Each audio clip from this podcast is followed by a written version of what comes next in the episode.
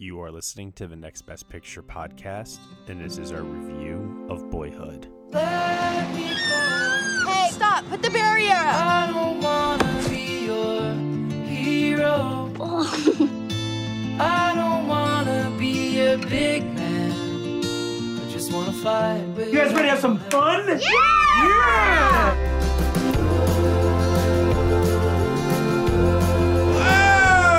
Don't worry about it. Looks like you can use the bumpers. You don't want the bumpers. Life doesn't give you bumpers.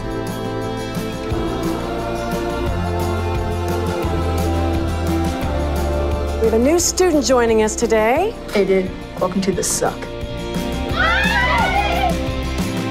Mom. Have you been partying? A little bit. Oh,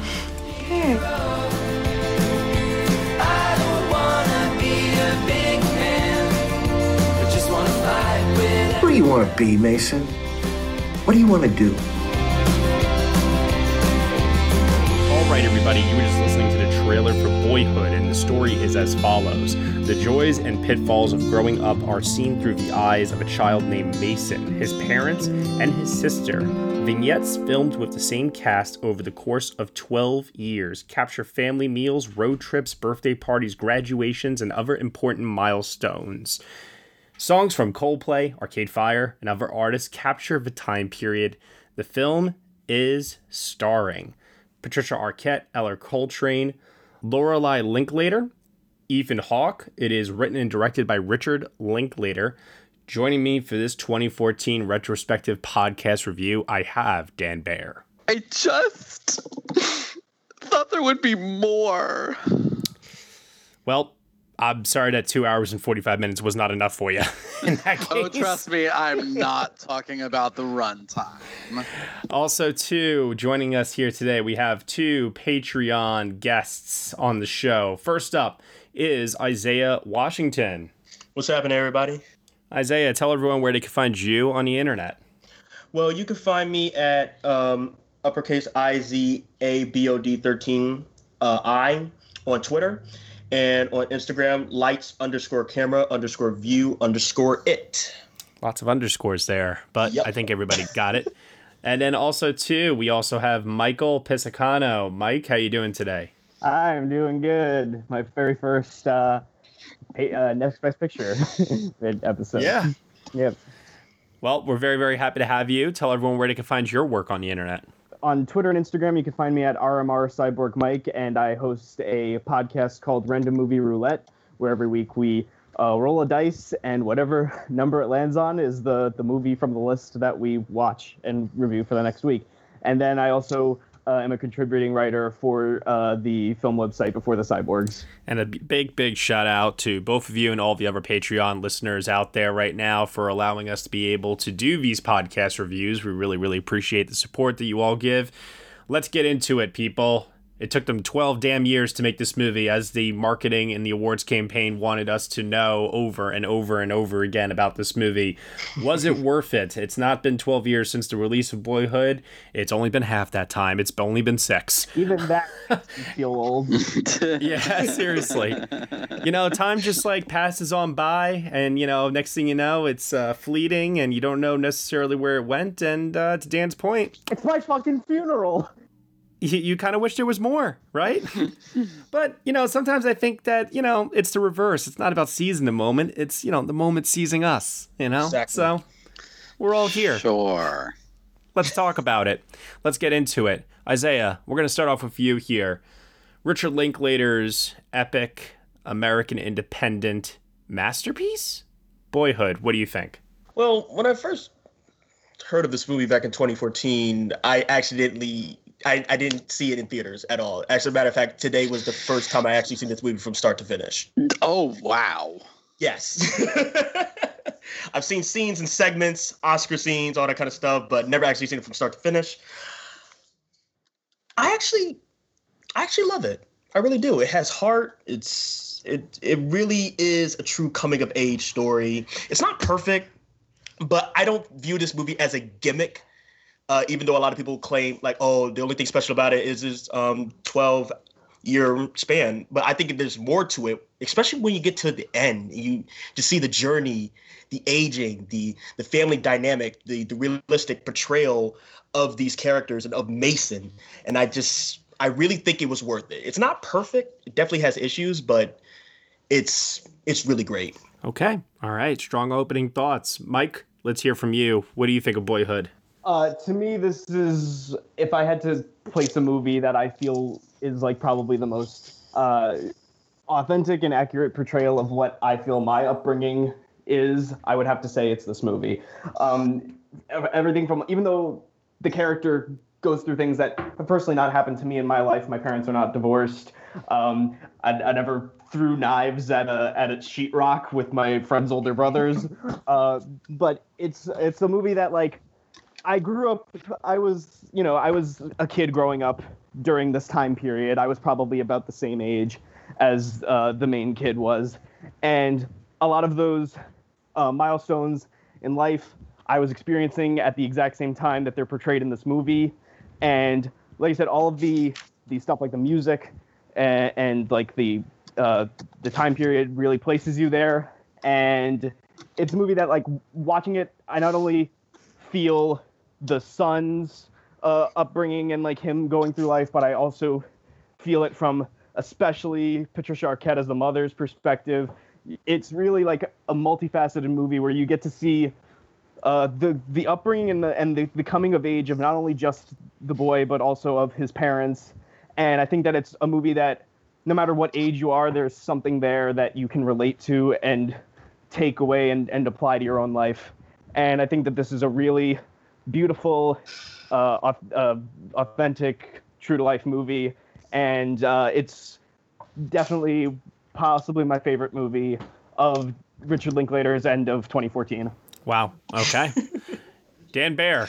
Oh. Contrary to the uh, popular opinion, right. let's hear it. Here we go. um, look, I when I saw this back in 2014, I really liked it. At the time, I think it was in my top five of the year. Um, and as time went on, uh, I, I even over the course of the rest of 2014 and into 2015, I found that it had very little staying power for me. Uh, there wasn't a lot that I found myself remembering about it, it if and when I thought about the movie at all. Um, and so I haven't seen it since then. And I just watched it today, and uh, it's fine. Hmm. Um, it it it almost feels like to me it's better as a snapshot of life during this period of American history than it is as a narrative film. Um, I think that particularly the length of it plays a is is a huge detriment to the film. Um, the last hour is I thought it was just painful to get through.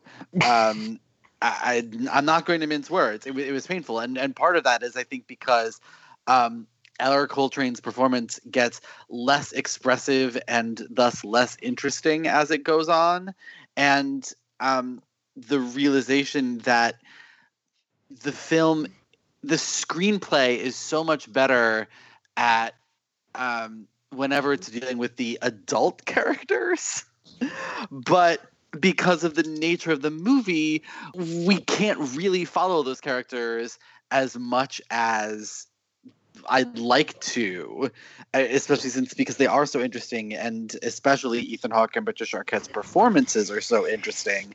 But there's only so much they can do given the story's necessary lack of focus on them to bring those characters to full life. And it, to me, it, it's it sort of fell down on that on that front, and so we're left with really focusing on Ellar Coltrane's Mason, who, as the film goes on, as I said, kind of becomes less and less interesting.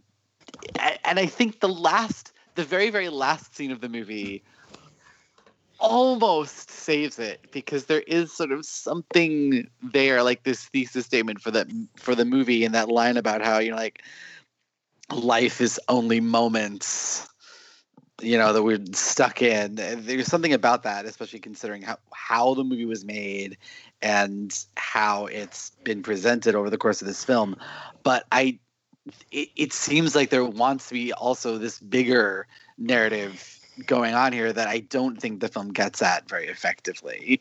So while i like it i have enough issues with it that i can't wholeheartedly love it um, even on the level that i used to um, what, after I first saw it. Prior to uh, my latest viewing of Richard Linklater's Boyhood, back in 2014 when I saw this movie, I thought that uh, when I saw it in the summer, because I didn't see it at its world premiere at Sundance that year, I saw it in the summer when it came out, and I remember thinking this is going to be the Best Picture winner.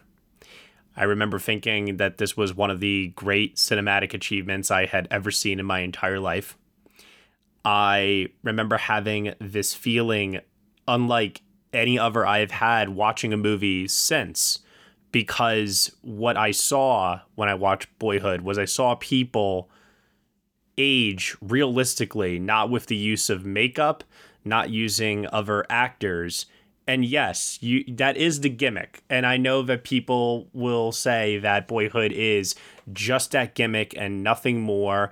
I definitely disagree. I think that the movie's commentary on life, and yes, let's acknowledge that it is a time capsule movie from 2001 till 2013. This is a time capsule movie of what life is like in Texas, suburban Texas, for, you know, this boy during this time that can be very niche and very personal. And as a result, if you don't really vibe with that, or you don't really vibe with the journey that that character goes on as he is growing up and as he's evolving into uh, the person that he ultimately will become, because realistically, when things are kind of said and done and this movie ends, you know, it's like he's getting closer to becoming the person that he is supposed to be or the person he will eventually end up being maybe through the rest of his adult life. But I think his parents are also uh, an example of how you never really have anything really figured out, and we're always constantly changing and evolving ourselves, even past uh, the stage that society says that we're supposed to be, you know, successful or matured or exactly where we're supposed to be by the time we get to college or leave college, which I think is ridiculous. You know, I feel like I'm, you know, just, I just turned 30 this year and I still feel like I'm finding, you know, myself. so it's all a process for all of us. And I think this movie does quite a remarkable thing in that way. I really, really do. I think the commentary about um, a lot of the things that I know for myself, even though I've got five years on Ellar Coltrane, a lot of the times that he was going through in this movie, uh, whether they be chasing girls or if it was discovering a passion, like in his case with photography, for me, it was film. You know, it, it's very interesting how there are a lot of things in this movie that I can relate to, down to even the very tiny small details, like having a Dragon Ball Z blanket or having your sister uh, sing uh, Britney Spears' "Oops, I Did It Again" and have it be the most annoying thing. We stand a legend. So there's a lot in this movie that I relate to on a personal level, but outside of that, there are experiences that Mason has in this movie that I have never had, or ones that I had that were entirely different. But I think there is a universality to those moments that even if you've never experienced them yourselves, I think that, you know, we've seen them play out in other movies or have heard about those kinds of experiences happening for other people that we know in our lives, that at least we get it and we understand it and the screenwriting process for this movie you know, with scenes having to be written the night before shooting because it was just so about what was happening with this kid in real life and how that would influence the scene the next day in terms of dialogue. I think that it, I think the movie touches upon so, so much and I can understand why so many people would say that the movie tries to say so much, but it does so little. Less is more. Yeah. You know, it's not a conventional movie. No. It's not. eh, this is not an exciting movie. I, I don't think either. I think it's a brilliant piece of independent cinema. You know, I've seen 90 minute movies that are that have the same shooting and editing style as Boyhood that look exactly like Boyhood, you know, but yet there's something about Boyhood's capture of these details, these small moments, these conversations that I know the word authentic was used a minute ago, but also just feels so human in a way that doesn't feel contrived or manufactured to manipulate our emotions in any way. It just feels so document do- documentary like. It's just as is. And that's why I love it because it just feels so um it doesn't feel like a movie to me. No, it doesn't. And that's my problem with it. Yeah, but I, I, I mean, and here's and here's what I'll and here's what I'll just say in relation to that. I will say that I think the movie at the time of its release, getting all of the praise that it did receive, unanimous praise. I mean, like through the roof. Uh, people saying that this was like Like masterpiece, once in a lifetime, voice of a generation, blah blah blah. Yeah, all of that, exactly. I think that definitely hurt the film in the end because then once, you know, normal people saw it, I will never forget showing this to my parents and thinking at the time, oh my God, this movie's amazing. It's going to blow you away. And they didn't get it. Of course they didn't get it. But like, and it was a slog for them to get through. And so many people responded when they saw it as, that's it. Now, forget about like the hype machine behind it. Let's imagine that that didn't exist, right? and instead you did just see the movie as is with no expectations and no hype, it's still a hard movie for conventional audiences to get you know their minds wrapped around. And Dan, I'm not saying that you're a conventional audience member when I say that necessarily. I was going to say. I'm not saying that at all. But I think there is something to be said for one's expectation for what a movie should be.